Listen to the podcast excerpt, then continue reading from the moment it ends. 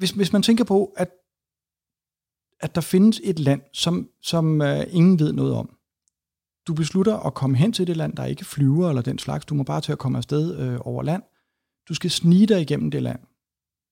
Du ved ikke noget om det, du vil gå ud i, og du vil gå op på verdens højeste bjerg, hvor der måske er minus 30-40 grader, hvor det er stejlt, og det er i bedste fald livsfarligt, og der var ingen, der havde gjort det før. Det kan måske illustrere lidt, øh, sådan lidt ligesom, okay, vi, vi, skal, vi skal til Mars om fire år. Det, det, er ja. så ufatteligt, det der er sket, så, så, øh, så på mange måder synes jeg, det er sådan et, et højdepunkt, øh, eller, eller mange højdepunkter i, i den samlede Himalaya-historie. Du lytter til den yderste grænse. Fremmede lande, fremmede sprog, fremmede skikke.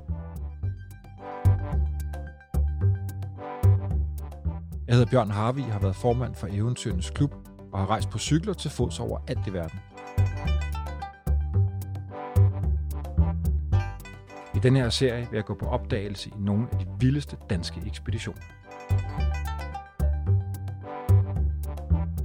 Der var minder fra Bali, Thailand, Indien, Bangkok, Java, Samoa, Hawaii. Fra tropefolk og hovedjæger, gule, sorte og brune folkeslag.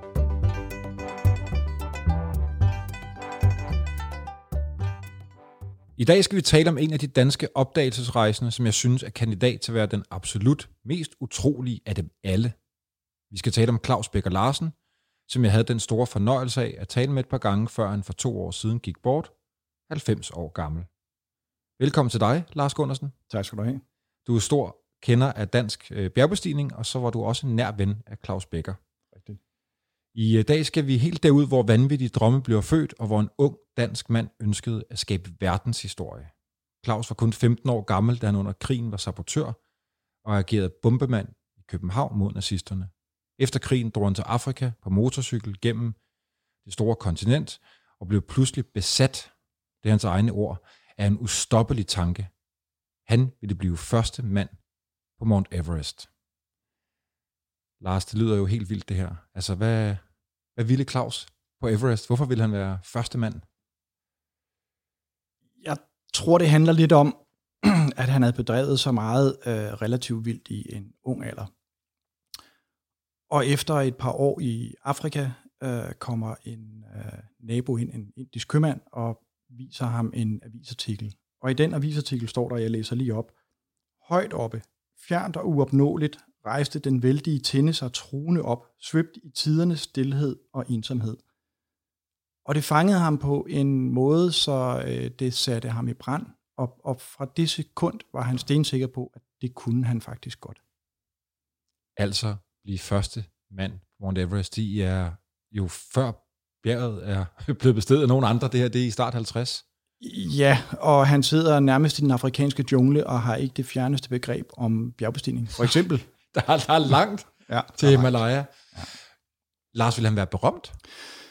Det øh, kan jeg ikke umiddelbart forestille mig. Det var ikke sådan, jeg kendte ham. Jeg, øh, de, den, den ild, der brændte i ham, den som, som, som jeg synes, jeg har kendt, øh, var, var, øh, var det at smage noget usædvanligt, som drev ham. Det vil sige, det var en, en, en indre ild, der egentlig førte ham til de mange ting, han lavede.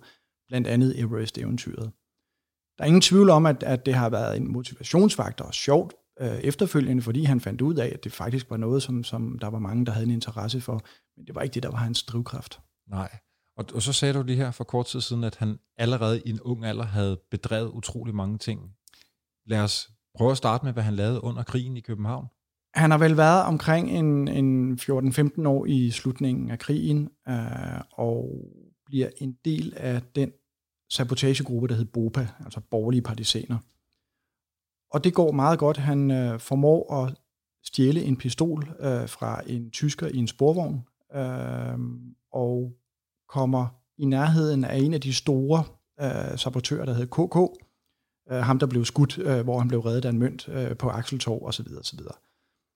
Han kommer ind og er med til at springe en transformerstation på lygten øh, ude i nordvest, øh, og for at sige det som det er, så begynder jorden at brænde under ham, og han flygter til Sverige. I Sverige Altså har han... brænde under ham, det er, at Ja, ja, altså, altså, tyskerne begynder at høre om, at øh, han muligvis er en del af et eller andet. Ja, lige præcis. Ja. Og, og, øh, og, og det var jo sådan relativt øh, kostbart at gøre på den tid, øh, fordi konsekvenserne var store. Så han flygter til Sverige, og har lidt svært ved at, øh, at tilpasse sig. Øh, ham og en god kammerat, de laver et indbrud i en våbendepot, fordi de vil stjæle nogle våben og, og tilbage og kæmpe mod tyskerne. Så han ryger i øh, sådan en intervenering øh, i en periode. Han ender med at komme i øh, den danske brigade.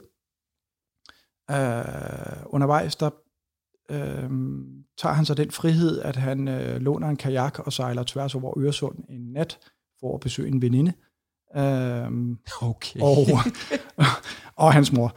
Øhm, og sejler tilbage igen, og der bliver han faktisk isolationsfængslet et par uger, øh, fordi svenskerne er bange for, at han måske er kurér for tyskerne. Han er med i den danske brigade, han er med under de her øh, øh, øh vilde, glade og voldsomme dage i majdagene der i 45. Og det eneste, jeg har hørt ham sådan set fortryde øh, i forhold til, til den del i hans meget tidlige ungdom, ungdom, var, at han ikke kom i direkte ildkamp med enten tyskere eller danske nazister okay. Ja, meget sjovt.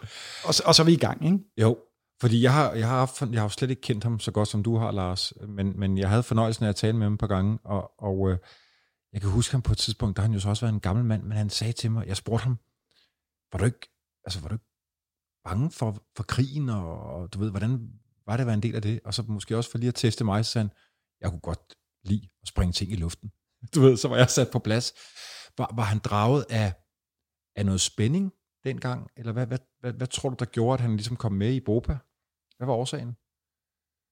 Der er ingen tvivl om, at han har været draget af, af, af spændingen. Det tror jeg. Og, og måske øh, iblandet selvfølgelig en, en sådan en anden form for uretfærdighedsfølelse øh, og, og, og ønske om at gøre noget. Øh, men helt klart også et spændingsmoment. Der er ingen tvivl om, at, at, øh, at det jo også var sit eget eventyr, øh, selvom at det havde en anden alvor, end, end, end, end det andre går ud og gøre, hvis det handler om at bestige Mount Everest. Eller Men det var noget den med, at hans mor havde sagt et eller andet om, hvornår man var en rigtig mand. ja. Uh, hvordan var det nu? Uh, hun havde sagt, at hendes sønner skulle være uh, rigtige mænd, og ikke uh, bankassistenter, tror jeg det var. Eller noget i den dur. Og det kan man ikke sige, han blev, Claus. Det blev han ikke. Uh, jeg har set ham i skjorte, men uh, det er vist også så langt, jeg kan komme. Lars, fortæl, hvad der sker efter krigen. Vi springer frem til øh, et, et par år senere, omkring 48. Så vidt jeg ved, øh, sejler han til Cape Town og kører lidt rundt på motorcykel. Øh, ender i Østafrika, som han falder øh, voldsomt for. Han er i Tanzania, han er i Kenya, han ernærer sig som skolelærer og, øh, og forskellige småjobs. Kommer til Uganda og bliver sådan en form for storvildtjæger. Øh, han skyder kød til de lokale, så at sige, og nedlægger også nogle lidt, lidt større øh, af, det, af det afrikanske storvildt, og får blandt andet skudt en stor tosker, altså en af de her store hanelefanter, som er, er, er voldsomt farlige, fordi den, den øh, nedbryder bøndernes øh, kaffeplantager eller noget i den dur. Hvor længe han er i Uganda, er jeg ikke helt klar over, men han ender i hvert fald øh, i, øh, som han selv sagde, belgisk Kongo, øh, og, og bliver bestyrer af en skobutik. Og så kan man jo spørge, om det kompromitterer det, hans mor har sagt tidligere. Det ved jeg ikke noget om. Men, men i hvert fald, så er det, er det her, øh, at, at han bliver overdraget avisartiklen fra den indiske købmand, som så sætter gang i, øh, i næste fase, kan man sige, af, af hans øh, eventyrlige liv. Og han var i Østafrika, eller på det afrikanske kontinent, fra 48 til 51, øh, som jeg ved af. Lars, prøv at fortælle, hvad der står i den der øh, avisartikel, fordi det, det lader til, at han læser den, og så bliver han med et sådan ramt af et lyn af en besættelse, som han selv siger. Ja, altså, jeg har ikke læst artiklen, skal jeg så skynde mig at sige, men, men, men jeg ved, hvad den handler om, fordi på det tidspunkt, så tidligt var der, øh, som vi startede ud med at tale om, ingen, der havde besteget Mount Everest. Altså Hillary var nærmest ikke opfundet i Himalaya-sammenhæng. Der havde kun været en enkelt øh, mand ude, der hed Bill Tillman, øh, og Shipton havde været der. Så det handlede om de to englændere, øh, Mallory og Irvin, som forsvandt på Mount Everest i 1924. Og den historie, øh, de var der et, et par gange og så videre, den historie er så voldsom og så øh, besnærende på en eller anden måde i forhold til, til, til det her øh, store eventyr, som, som Everest er. Og der var begyndt at være sådan noget omkring de store bjerge, man ville bestige de her 14 bjerge over 8.000 meter. Og det har åbenbart tændt ham også med det citat, jeg kom med i starten, øh, om det her sådan næsten mytiske øh, højder, hvor man ikke kan leve øh, som, som, øh, som normalt menneske, så at sige, fordi man er, man er, man er ud over. Men det er så man såkaldte på... dødszone over 8.000, altså yeah. kroppen langsomt nedbrydes. Ja, degenereringslandet, så at sige, ikke? Ja, lige ja. præcis, ja. ja. Og, og, øh, og det har, han var i ekstrem god fysisk form. Bortset fra, at han havde haft dysenteri og malaria, og, og, og hvis der også gul feber i sådan en, en fin cocktail, så var han øhm, voldsomt god fysisk form, og, og det var måske det overmod, eller mod, der gjorde, at han tænkte, det der, det kan jeg godt. Altså, herregud, at de ikke kunne. Jeg køber der nogle rakker, så er det bare sted, ikke? okay. Ja. Men Lars, jeg tænker også, det, der, der er jo allerede der opbygget sådan en mytisk fortælling, også om Mallory og, og Irvine. Det var jo det ja. der med, at de forsøgte at angribe bjerget flere gange. Ja. Var det dem, der sidst blev set i en eller anden højde, og så gik de ind i en sky, eller, eller husker jeg forkert, men der var i hvert fald den der historie om, at nogen mener, at måske kom de på toppen. Det er rigtigt. Øh, jeg mener, det var ekspeditionslederen Odell, der så dem i sådan et, øh, en, en kikkert, uh, going strong for the summit, tror jeg, de sagde, eller han sagde, omkring 8.600, 500, 400 meter, altså voldsomt højt oppe på bjerget. Et par hundrede meter fra toppen? Ja, sådan noget i den dur. De træder ind i den her sky og bliver aldrig set siden øh, indtil 1900, eller 2000, 10-12 stykker eller sådan noget, der, der Conrad Anker tager på en ekspedition for at finde den. Og finder dem. Og finder øh, Irvin, men vidste ikke Mallory. Så vidt jeg husker, også er det omvendt. Og ikke noget kamera med nogen topbilleder.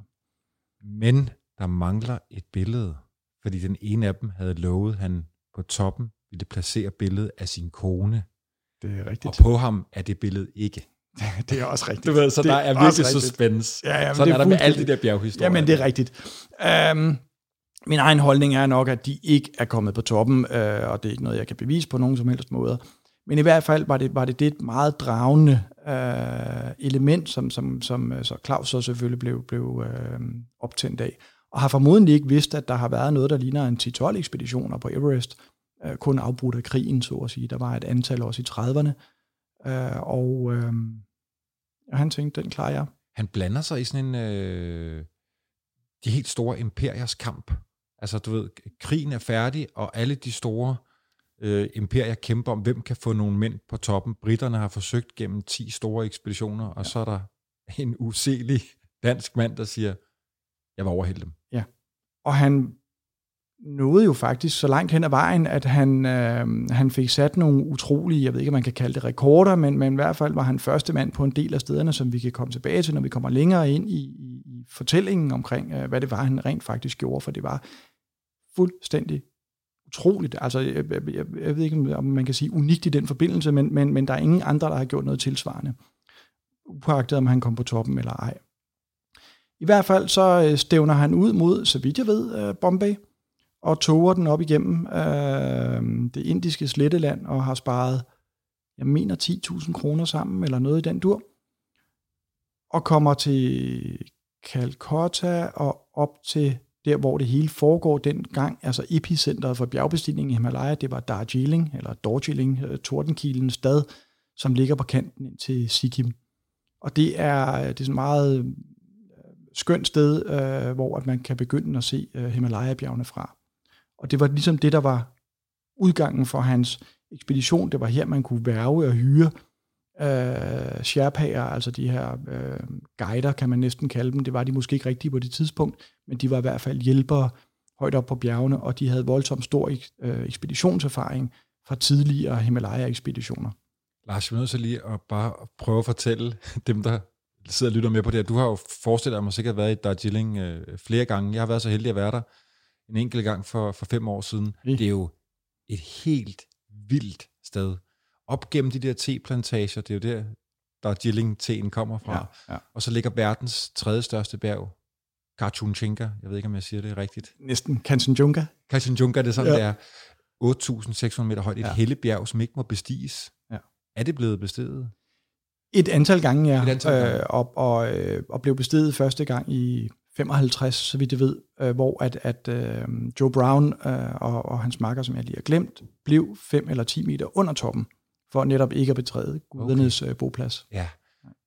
Kæmpe bjerg, og det ligger i modsætning til nogle af de andre, som ligger meget, meget tæt på hinanden, så ligger det ligesom for sig selv. Det er bare sådan en, det er den vildeste setting deroppe i Darjeeling. Jamen, det er det. Altså, og, og, og, øh, og der, altså, der er gudesmukt, og der er meget barskt på sin egen måde, og så er man midt der i, i teens svar på champagne, øh, ja. og, og, og kan få sig en smagning og så videre. Så jo, jo, altså det, det, han kunne nærmest være blevet det, har haft det godt. Claus fortæller ingen, hvad han har af planer. Claus fortæller ikke om sine planer, fordi han udmærket ved, at han ikke kan få tilladelser til det. Hans oprindelige plan var faktisk at følge den gamle britiske ekspeditionsrute. Det var sådan hans, hans, hans udgangspunkt. At gå op igennem Yatung og ind i Tibet og over mod Everest, for det var ligesom den vej, man kunne bestige i bjerget. Der var ikke nogen, der kendte til Nepal. Kineserne har øh, besat Tibet meget kort for inden, øh, nærmest et halvt år eller noget af den dur, nok i hans øh, forberedelsesfase, vil jeg tro. Og han er nødt til at opgive den, fordi kineserne de er forholdsvis touchy i forhold til, til fremmede, øh, ligegyldigt hvad. Så han beslutter sig med hjælp fra Sherpaerne, så Sherpaerne kommer op fra Everest-området øh, øh, og, og, og krydse ind igennem Nepal. Og det var jo sådan set lige til, fordi det er jo sådan et, et, et, et bakkeland, der minder om Darjeeling. Øh, Darjeeling er sådan set et gammelt Nepal, øh, rent kulturelt og sprogligt. Der var bare lige det ene problem, at Nepal var regeret af en, øh, en, en, en, hvad kan man sige, en grevslægt, øh, der hed Ranaerne, som havde lukket landet hermetisk for udlændinge. Og det vil sige, at han skulle snige sig ind. Så han og det lille hold af sherpaer øh, og hjælpere med nogle bager og så videre, de går over vest for øh, Darjeeling ind mod øh, en, en højderyg, der hedder Sandakpu, hvor du måske har været faktisk, øh, det ved jeg ikke, men man kigger op på Kanchenjunga derfra, og det er grænsen til Nepal, og så er han i illegalt land. Og igennem mange år øh, var han meget bevidst om ikke at fortælle for meget om sin ekspedition, fordi han ikke ville kompromittere de her sherpaer, som havde hjulpet ham øh, illegalt ind i Nepal. Og her er, er, er historien jo faktisk ganske utrolig og meget stor, men, men, men det bliver bare vildere. Altså nu starter det virkelig vildt, så det, det er, ja, der, der er lang vej. Ikke? Um, de går på en meget øh, smuk øh, rute. Det er sådan et, et bakkeland af 2.000 meters højde. Der er agerland, der er landsbyer, der er skove, og så indimellem kan man se bjergene i baggrunden. Der står Kanchenjunga, der står Makalu, og undervejs kan man faktisk et par gange se over til Mount Everest. Jeg ved ikke, om man har set det, men det kan man. Efter 15-20 dages vandring vil jeg gætte på, ah, 14 dages vandring måske, ankommer de stille og roligt til det, vi i dag kalder Everest Base Camp Trekket. Der havde af gode grunde ikke været rigtig nogen før, og han var faktisk den første, der går den vej op for overhovedet at kigge øh, på øh, Everest. Og det er lige for foden af det der store isfaldet, isfaldet det der ja, berømte det? Kum, Kumbu-isfaldet, Kumbu ja, Kumbu-gletsjeren. Han kom op til Sherpa-hovedstaden, der hedder Namche Bazaar, som bare var en lille samling stenhytter, øh, modsat i dag, hvor at det kan minde lidt om, om Himalayas svar på Chamonix. Øh, og går op igennem den her berømte dal, som vi alle sammen kender øh, som Everest Base Camp nu tager nogle øh, billeder undervejs, undervejs med sit lille rolleiflex, øh, sådan et man nærmest folder ud, og, og, og fuldstændig forrygende billeder. Øh, skramlede og, og sort-hvid, og det kan bare ikke blive bedre. De emmer af, af, af, af liv og charme. Jeg har nogle af dem liggende her på bordet, det har du. Øh, Lars. Ja. Øh, der er jo et billede af Claus, hvor han står med øh, sådan en læderjakke og øh, hvad hedder det, sådan et øh, læderpung øh, på maven, og han ser jo bare så sej ud. Og der er faktisk knyttet en lille historie, som, som, uh, som jeg har glemt, kan jeg godt se, uh, til det billede. Undervejs bliver han stoppet af en politimand. Der er sådan lidt, lidt, lidt oprørs borgerkrigsstemning øh, ude i, i Nepal på landet. De er ret sure øh, på, på centralregeringen. Og den lokale politimand stopper Claus og spørger, hvad gør du her? Der må ikke være udlændinge. Og Claus, han øh, havde forberedt sig på det. så han havde stukket et kompas og en kuglepind i lommen og en lille øh, øh, øh, blok til at skrive på, og sagde, at han var udsendt fra en eller anden avis. Altså han var journalist på rejse, og egentlig gerne ville høre om forholdene derude. De er på samme alder. Den, den unge politimand øh, falder endeligt i, øh, som Claus siger, da han kommer til at bestikke ham med hans kompas. Og derfor er han også i, i den bog, der hedder Everest, udfordringen, øh, er han sat med, med en sort bjælke hen over øjnene, så man ikke kan kende ham. Ja, det er virkelig øh, høj moral, ja. i hvert fald der. Og ikke ved kompassets udgivelse. Nå, de bliver så gode venner, så politimanden øh, synes, at han skal have lov til at se nogle af fangerne, så der bliver slæbt nogle af fangerne ud, som sidder i gabestok, og det har han også taget nogle billeder af. Nej. Ja, så det er meget, meget barsk øh, tid øh, deromkring. Lars, fortæl lige, hvordan... Jeg kan huske sådan en historie med, hvordan han havde læst om nogle af de tidligere ekspeditioner, der ikke havde forberedt sig ordentligt, og i særdeleshed med, med påklædningen, så han havde simpelthen bedt sin mor derhjemme om at, hvad, var det strikke en sweater til ham? Ja, altså, ja, det er rigtigt. Uh, han skulle have noget varmt tøj med, og det endte med at være en anorak. Nå, okay. Kraftig anorak, og så en islandsk sweater indenunder. Og jeg ved faktisk ikke, hvad han havde ellers af udstyr, men når man ser billederne deroppe fra, så tænker man, Altså dem i 1924 var væsentligt bedre udstyret, end, end Claus var. Han har simpelthen ikke vidst, hvad det var for nogle forhold, han gik ind i. Og han ikke har nogen bjergbestigning erfaring? Ja, som i overhovedet ikke jo. Altså han havde vist nok gået en tur i Norge engang. okay. ja. Det er bedre end ingenting. ja, præcis. Lars, prøv at fortælle om, hvem, hvem han havde med sig. Du, du fortæller om de der Sherpaer der.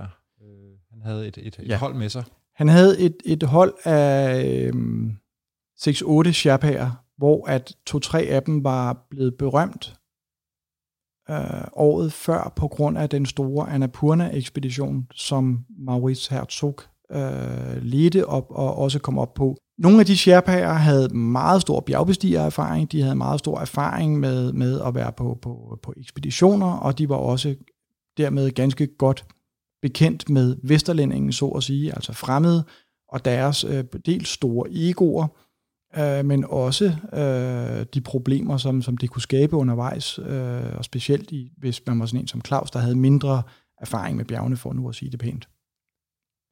Så Sherpaerne var et meget stærkt hold, og der er ingen tvivl om, at han var aldrig nogensinde kommet i nærheden af, af, af selv Everest Base Camp-området, som vi kalder det i dag, øh, uden de Sherpaer, øh, fordi han, han ville ikke kunne have fået mad, han ville ikke kunne have fundet vej, osv. Så, så, øh, så de har gjort deres øh, for at få den her voldsomt store ekspedition til at lykkes. Der udspiller sig jo drama mellem ham og Sherperne, jeg ved ikke, om man kan kalde det drama, men i hvert fald, hvor han begynder at blive utryg på den ene af dem. Det er sådan en historie, jeg, jeg husker.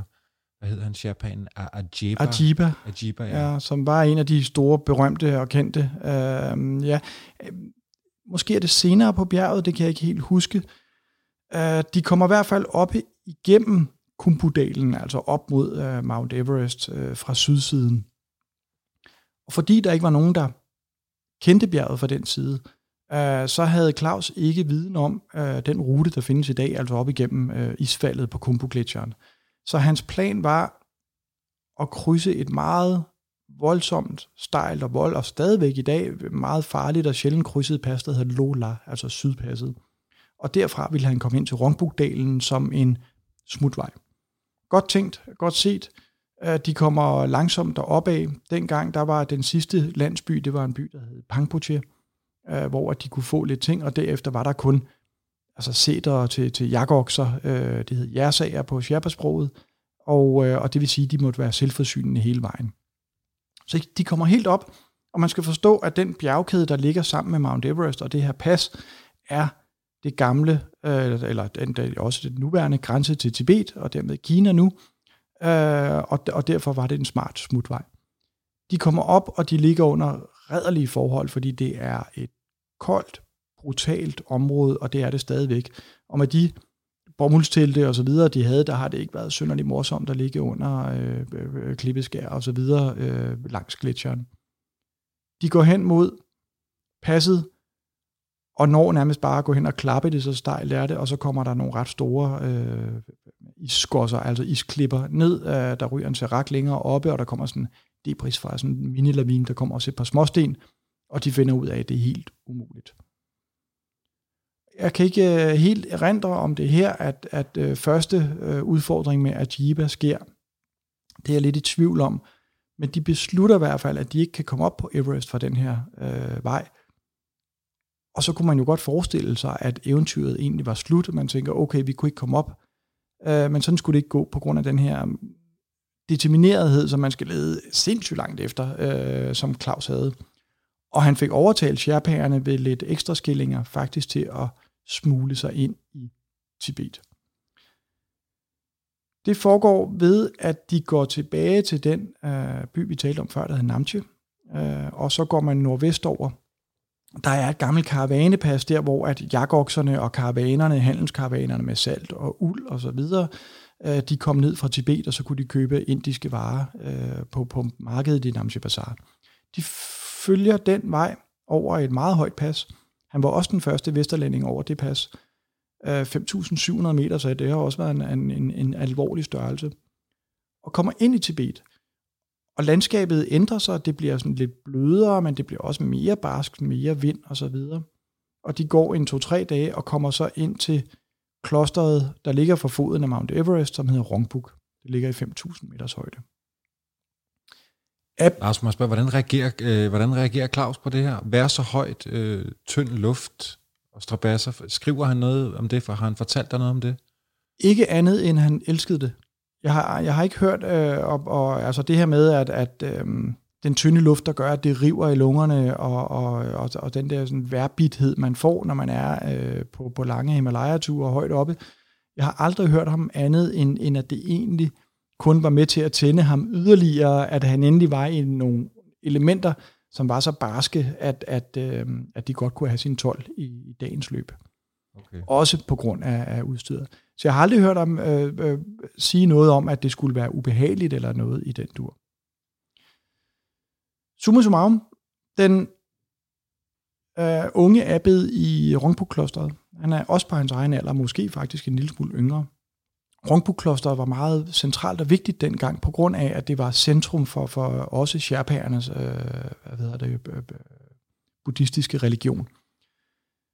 Han låner en stump ræb, han låner lidt øh, bjergudstyr faktisk øh, af abbeden, som siger til ham, du skal ikke gå derop, det er for farligt. Og så er han selvfølgelig først tændt. Så de... det er der ingen, der skal sige til ham. Nej, så kører bussen. De går øh, den gamle engelske vej ind, som øh, bestod i, at man opretter tre lejre, før man er inde ved, ved foden af Mount Everest. Det er ja, lejr 1, 2 og 3. I dag der bruger man dem ikke rigtig på samme måde. Der går man op og ligger noget, der man kalder en fremskudt basislejr. Det er sådan lidt en anden måde, man gør det på i dag. Der ligger de inde og, øh, og føler sig egentlig ret godt gående, eller Claus gør i hvert fald. Sherpærerne begynder at være sådan en lille smule betænkelige ved situationen. De kinesiske soldater, øh, onde ånder og guder og verdens højeste bjerg, de havde meget stærk øh, tro. Øh, og måske også en lille smule sådan betænkelighed ved Claus' bjergbestigningsmæssige evner. Og nok mest mangel på samme. Så de er ikke specielt lykkelige. Men, og de får nogle store, gode øh, skænderier. Øh, Claus, han, øh, vil jeg tro, sviner dem til fra A til Z, øh, og siger, at nu har de bare gå op. Og de forsøger sig at lave et, en, en, en del af et topforsøg. Nu kan man ikke sige, at man laver topforsøg for bunden af bjerget, men det er i hvert fald starten på det. Så de går op af den her øh, stejle flanke, der er op til Nordpasset på Everest, og de er relativt godt gående. Det er stejlt, så de hugger trin hele vejen. Det gjorde man dengang, ligesom for at, at stå på, på en, en, en, hvad kan man sige, en isstige, så at sige, og så har de de her øh, jern på, altså krampongerne på, og går stille og roligt op i læderstøvler og en orak, og, og, og, og det hele kører. På et tidspunkt ryger der øh, vist nok en, en øh, stykke is ned, og Claus skrider og begynder at falde. Øh, de redder hinanden, men i det sekund, der siger sherpaerne, ikke mere, det er for farligt, og begynder at vende om. Og han er eddersplindrende rasende, og han banner og svogler og truer dem med bål og brand og så videre. Upagtet han godt ved, at han ikke skal gøre det for meget, fordi, fordi de kan jo sådan set gøre med ham, hvad han vil. Altså han kunne ind i en spalte, hvis man skulle tro det. Hvor højt er de op der, der? Vigtig pointe. Han når helt op i 6.800 meters højde. Og så kan man sige, ja, ja, det er 2.000 meters højde fra, fra toppen af Everest. Men i min verden er det så utroligt gået. Hvis man har været i den højde, så vil man vide, at, at, at det allerede begynder at, at være ganske barskt på det tidspunkt. Men under de forhold og, og den måde, han gjorde det på, der har jeg stadigvæk næsten svært ved at, at, at, at, at kan se, at det ville kunne lade sig gøre for, for øh, at det er kun meget få mennesker, der, der vil have den, øh, det i sig og, og kunne nå så langt. Han tisser blod, synes jeg, han, han, han skriver. Jeg ved ikke, om det er normalt. Øh, formodentlig gør han, ja. Jeg vil tro, at, at måske har der diæt været lige på kanten, og så videre, og så videre. Han har nok anstrengt sig rigtig meget borget, og, og jeg kan ikke huske den, øh, øh, den øh, del umiddelbart, men jeg vil ikke sige det normalt. Øh, jeg vil være en lille smule bekymret for mig selv, hvis jeg begyndte at tisse blod, synes jeg. Ja, okay. så helt normalt er det ikke. Nej. Men Lars, nu nævnte jeg jo ham der, at Jaber tidligere, der åbenbart, der var et eller andet drama, og sådan som jeg husker historien, så er det noget med, at da de, og jeg kan ikke huske landsbyen, men, men øh, Claus har gået med sine sherpaer længe, kommer frem til den her øh, landsby, hvor mange af dem øh, kommer fra, og ikke har været i overvis. Så nu Præcis. ser de deres familier igen. Øh, og Claus ved, at der er en indbygget risiko, fordi motivationen undervejs på ekspeditionen, for nogle af dem måske har været, at de gerne vil dertil. Kan han få lukket dem videre. Og det ender i noget drikkelag. De øh, drikker noget et eller andet, forestiller mig hjemmebart sprit og så videre i løbet af natten. Og ham her er Jaber, der skulle være stærk som en okse, og har, som du nævnte, havde erfaringer fra tidligere ekspeditioner, bliver øh, meget, meget fuld. Meget ubehagelig. Øhm, og Claus har jo på et tidspunkt været efter dem og sat dem på plads, og Ajeba siger, at hvis det sker igen, så kan han, øh, så kan han tage livet af Claus. Det hører Claus fra en af de andre sherpager. Så på vej op ad bjerget, sådan som jeg husker historien, så går Claus og er bange for, at vide, om at Jeba lige pludselig kommer og, du ved, og gør det af med mig. Jeg kunne havne i en af de der gletsjersprækker på ja, et tidspunkt. Ja. Og årsagen til, at jeg nævner det, det er fordi, og nu har jeg jo slet ikke kendt Claus overhovedet så godt som dig. Jeg har kun talt med på enkelte gange. Men han har jo en meget stærk etik og moral. Du siger det her med, at han, der gik mange år før han fortalte om sine oplevelser i Himalaya, fordi han ville passe på ja. de her folk. Og det synes jeg umiddelbart konfliktede lidt med hans måske velbegrundet, måske ubegrundet angst for, at Jeba kunne gøre ham noget. Men så slutter han historien med Ajeba, om at Ajeba faktisk redder ham. Fordi på vej ned ad Everest, der er han så træt og så udkørt, at han på et tidspunkt ligger sig i sneen og tænker, nu, nu kan det være, at det snart ender. Og sådan som jeg husker det, så er det Ajeba, der går frem og tager fat i ham, hælder noget sukkervand i munden på ham, og ligesom siger, vi kan, vi kan gøre det her sammen. Lad os komme ned. Måske er det for fortegnet. Øh, jeg ved det ikke. Det tror jeg ikke. Man skal, altså, det er fuldstændig rigtigt. Øh, det var heller ikke nemt for, for Sherpaerne at komme hjem øh, til den landsby, som du øh, nævner, der hedder Namche Bazaar. Og, øh, og de har selvfølgelig haft en meget stor motivation, fordi de har tænkt, de kan snøre ham der, han kommer aldrig op i bjergene. De har bare ikke vidst, hvem de havde med at gøre. I min verden tror jeg ikke, at det nogensinde har været alvor. Øh, det, altså, undskyld udtrykket med fuldemandssnakken fra Ajiba og vist nok også Angtaki, som jeg husker det. Men det har selvfølgelig ligget som et, et, et trusselsbillede for Claus oppe på bjerget, og han nævner det også, øh, men, men det meget høj grad Sherpaerne, der ikke bare redder ham fysisk ved, ved øh, både ved styrtet og så ved, ved det glas varme lemonsaft, eller hvad det er for noget, men jo faktisk også ved at sige hertil ikke længere, øh, fordi det havde været den visse død at gå ind i og, og, og fortsætte op på bjerget. Og det siger han jo også selv, Claus. De reddede mit liv, selvom jeg var så forbandet på dem, da de sagde hertil ikke længere, ja. så er de årsagen til, at, at han, øh, at han, at han, øh, han reddede sit liv. I den grad, ja, ja, helt ja. bestemt. Da de kommer tilbage fra topforsøget, fordi det er, det er faktisk, øh, det er ufatteligt nok, men det slutter slet ikke der er de udmattede og trætte, og, og øh, måske er sherpagerne øh, glade for, at de ikke skulle møde deres dæmoner oppe på bjerget, og Claus var forbandet over, at de ikke kom på toppen, fordi han, han vidste, at han havde det i sig øh, med sig selv.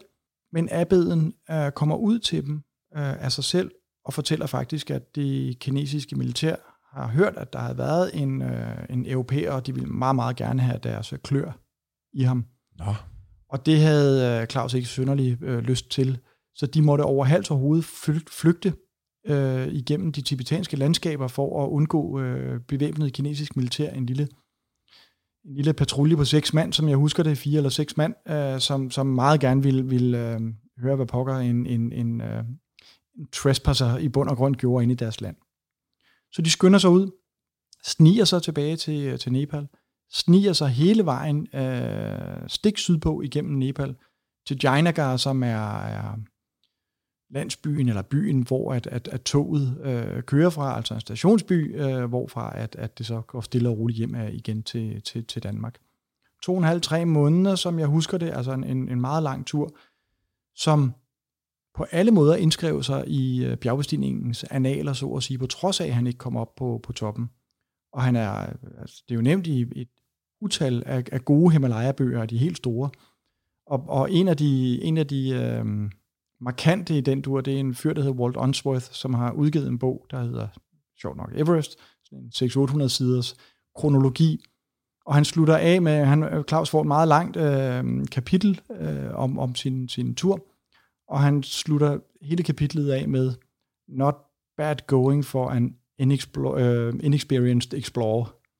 Flotte ord, ikke? Ja, og jeg har et citat, jeg også gerne vil læse op for dig. Ja. Du, du kender det helt sikkert. Okay, godt. Øhm, og det er jo, at Everest bliver bestedet for første gang to år øh, senere af New Zealanderen øh, Edmund Hillary, ja. Edmund Hillary og øh, Sherpan, hans hjælper, lige så Tenzin. stærk. Ja. Tenzin Norgay. Hvad Ja. var han? Han var øh, nepaleser? Nepaleser, men også boende i Darjeeling. Ja. Ja. Og øh, han har jo han har jo han har jo udtalt sig om øh, om Claus Becker, altså Ja, han- Hillary, og Ja. Hillary, han siger følgende: Nogle af de mange forsøg, altså på Everest, er blevet gjort af et land med kun få punkter over havets overflade, Danmark. Men de var seje og hårdføre, disse danskere. Altså undskyld Lars, men jeg, jeg får simpelthen Ja. ja. gåsehud, når jeg sidder og læser det der. Det er jo myndet på Claus Becker Det det. af selveste Hillary, en af vores tids allerstørste eventyr, siger det her. Ja.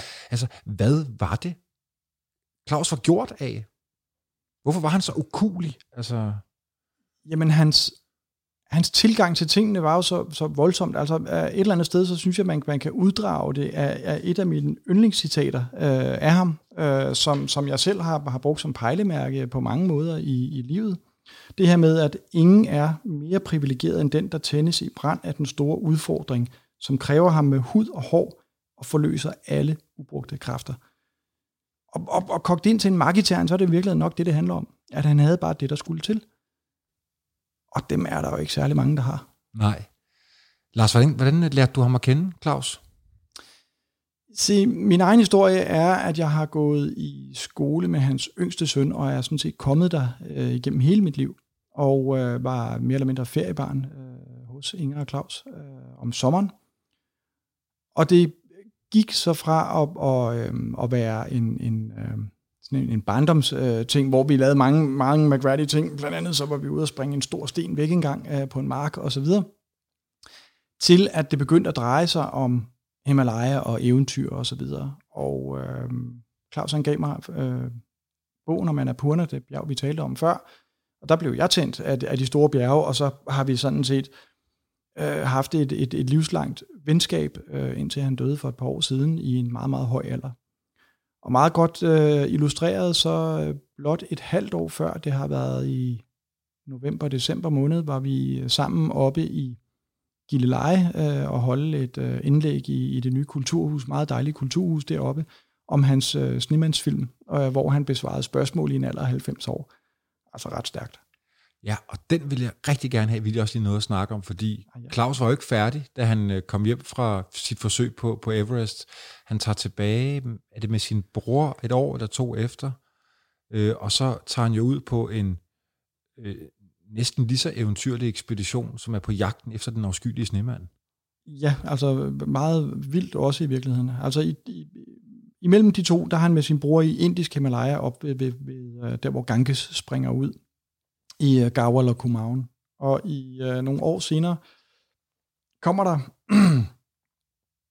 en fjernsynsudsendelse, som det jo så flot hedder, det hedder Kvit eller Dobbelt, øh, som skulle handle om Himalaya.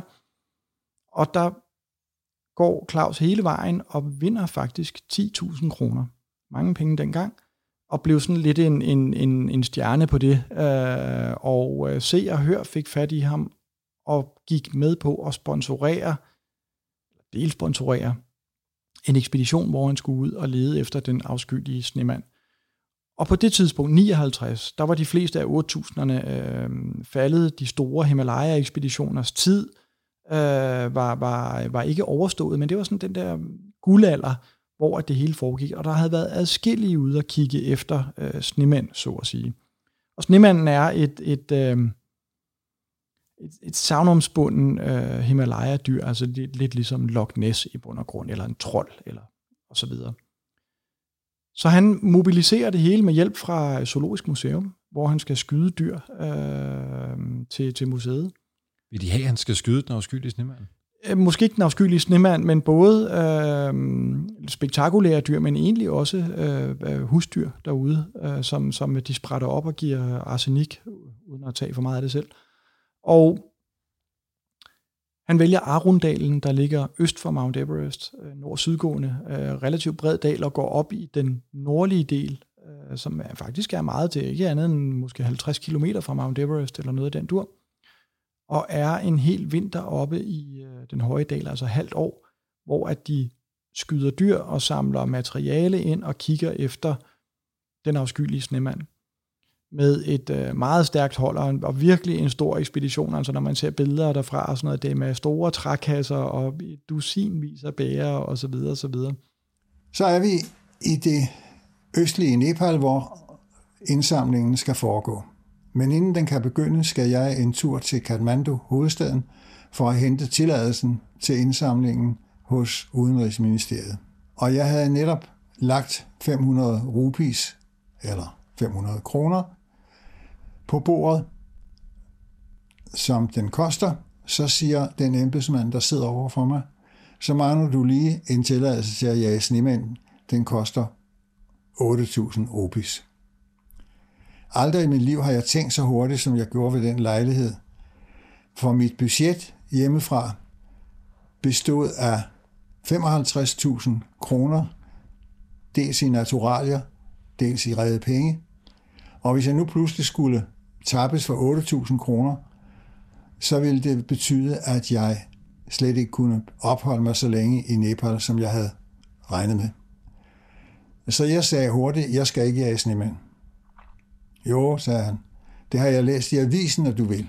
Ja, men aviser skriver jo så meget vrøvl, sagde jeg. Så må du underskrive en erklæring. Han skrev så noget på et stykke papir og skubbede den over til mig, og jeg læste. Jeg lover, at jeg ikke uden for Nepals grænser vil sige, at der ikke er snemand i Nepal. Jeg fløj så østpå og til Biratnagar og mødte de to konservatorer, jeg havde engageret til at samle fugle for mig.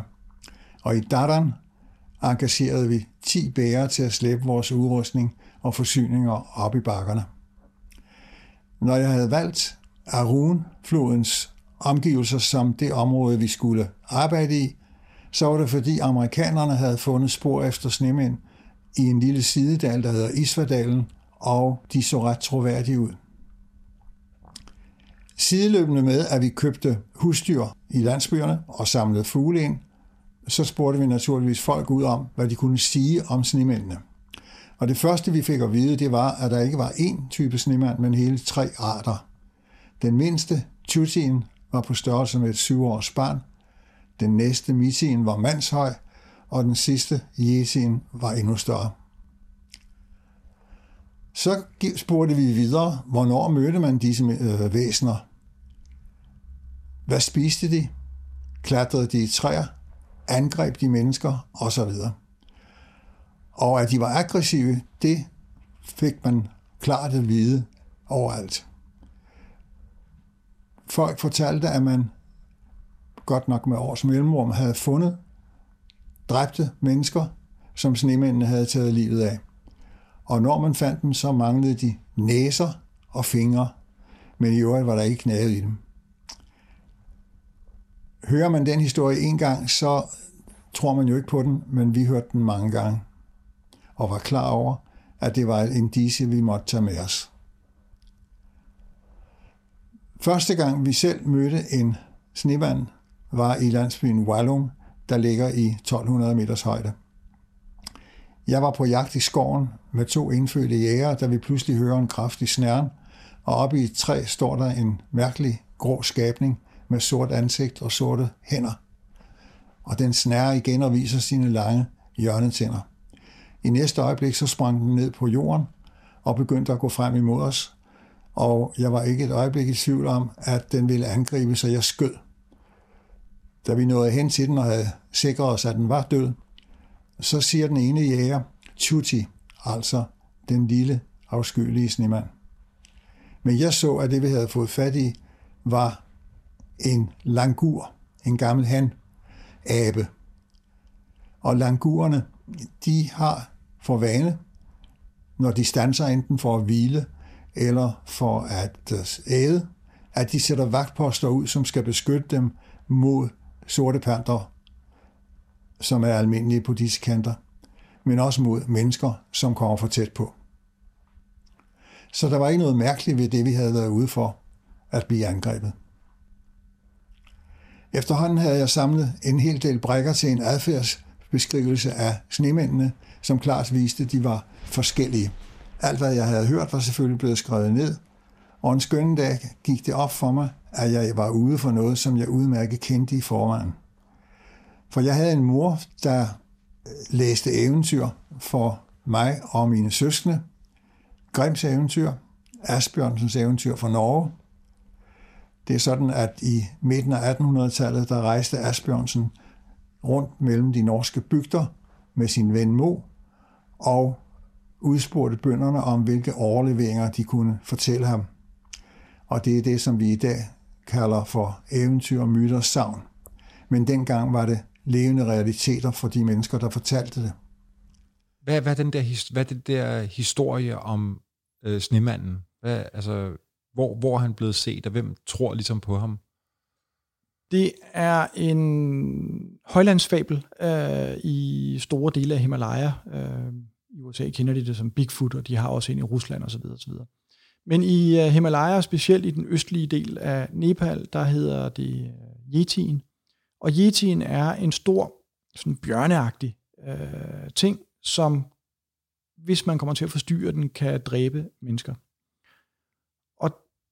Man møder undervejs, eller mødte undervejs øh, i nyerne folk, som havde fået øh, revet næse og ører af af, af, af Yetien, og som ikke rigtig kunne huske, og også nogen, der var døde.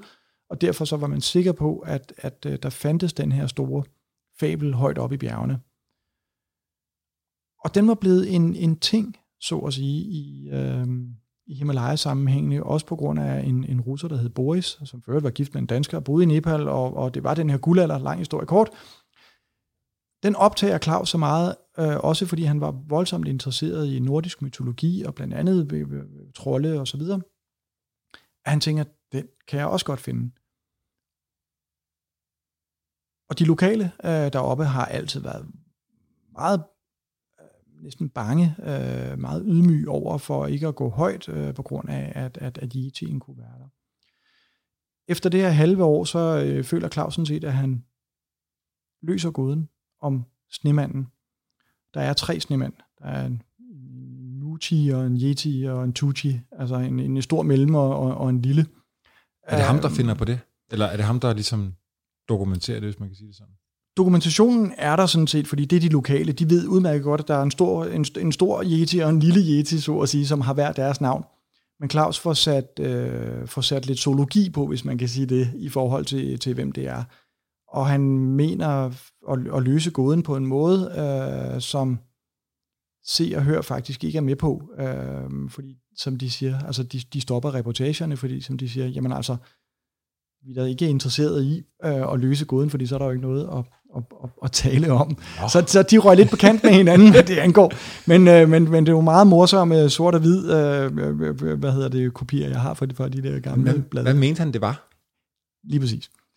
Den lille øh, Yeti er en, en abeart. Den mellem Yetien er den store langurabe, som har sådan et sort hoved og også lange klør.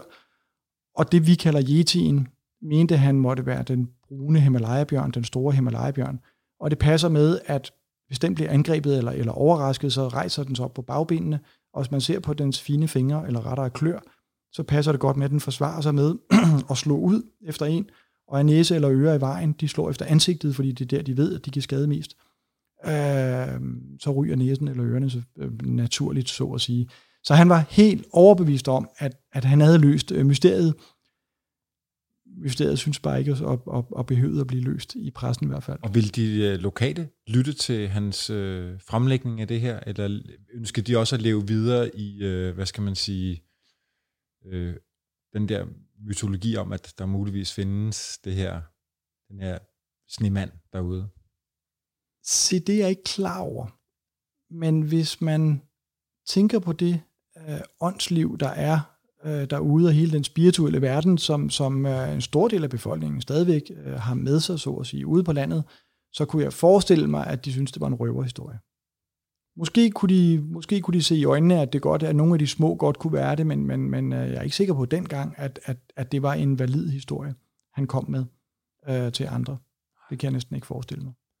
Vi skal til at runde af, og jeg tænker, at det kunne være fint lige for også at fortælle alle dem, der måske ikke så ved, ved så meget om, om bjergbestigning, hvor, hvor helt vildt og unikt det var, det han havde sat sig for, Claus. Altså, hvad var det, der var så helt utroligt ved hans forsøg på Everest? Ja, det kan være svært at illustrere. Altså hvis man skal gå over i en anden verden, så kan, det, så kan man sige, at man er ung og vil gerne have et kørekort, så man beslutter sig for at bygge en Formel 1 øh, og køre i den i bund og grund. Men hvis, hvis man tænker på, at, at der findes et land, som, som øh, ingen ved noget om. Du beslutter at komme hen til det land, der ikke flyver eller den slags. Du må bare til at komme afsted øh, over land. Du skal snige dig igennem det land. Du ved ikke noget om det, du vil gå ud i, og du vil gå op på verdens højeste bjerg, hvor der måske er minus 30-40 grader, hvor det er stejlt, og det er i bedste fald livsfarligt. Og der var ingen, der havde gjort det før. Det kan måske illustrere lidt, øh, sådan lidt ligesom, okay, vi, vi, skal, vi skal til Mars om fire år. Det, det, er ja. så ufatteligt, det der er sket, så, så, øh, så på mange måder synes jeg, det er sådan et, et højdepunkt, øh, eller, eller mange højdepunkter i, i den samlede Himalaya-historie. Og så bliver han jo en stor inspiration for, for dansk bjergbestigning. Det må man sige. Øh, han knytter til et, øh, et stærkt venskab til, øh, til Mika Knakkergaard, som var første dansker på Everest mange, ja. mange år senere. Er det 95? 1995, ja. ja. ja. Lars, jeg vil sige tusind tak for en fantastisk spændende snak, og øh, jeg synes, tak. vi skal have, have, øh, have Claus til at slutte øh, den her øh, session af, og derfor vil jeg læse øh, slutningen op på hans bog. Han fik udgivet en bog, mange år efter, som hed Everest Udfordring, og den slutter han af sådan her. Er simpelthen en opsang til os alle sammen. Og den er skøn. Og den er skøn. Hellere komme galt afsted, end slet ikke at komme afsted. Hellere ramme ved siden af, end slet ikke at ramme, lød et par af vores forsårende flotheder i drengeårene. Slogans, som var uforpligtende, takket være deres åbenlyse galskab. Men i tilbageblik ses det, at galskaben gemte på indsigt og havde plads for metode. For det ærlige forsøg, forbier eller træffer, ses af guderne som tegn på liv og stemmer dem mildt. Efter sine vende guderne de forsigtige ryggen, men tilgiver gerne store syndere, de små får dem til at gabe. Så lad os vise dem tillid, kaste os ind i spillet, følge anelsen, indhente længslen og gøre tingene fuldt ud. Stærkt, ikke?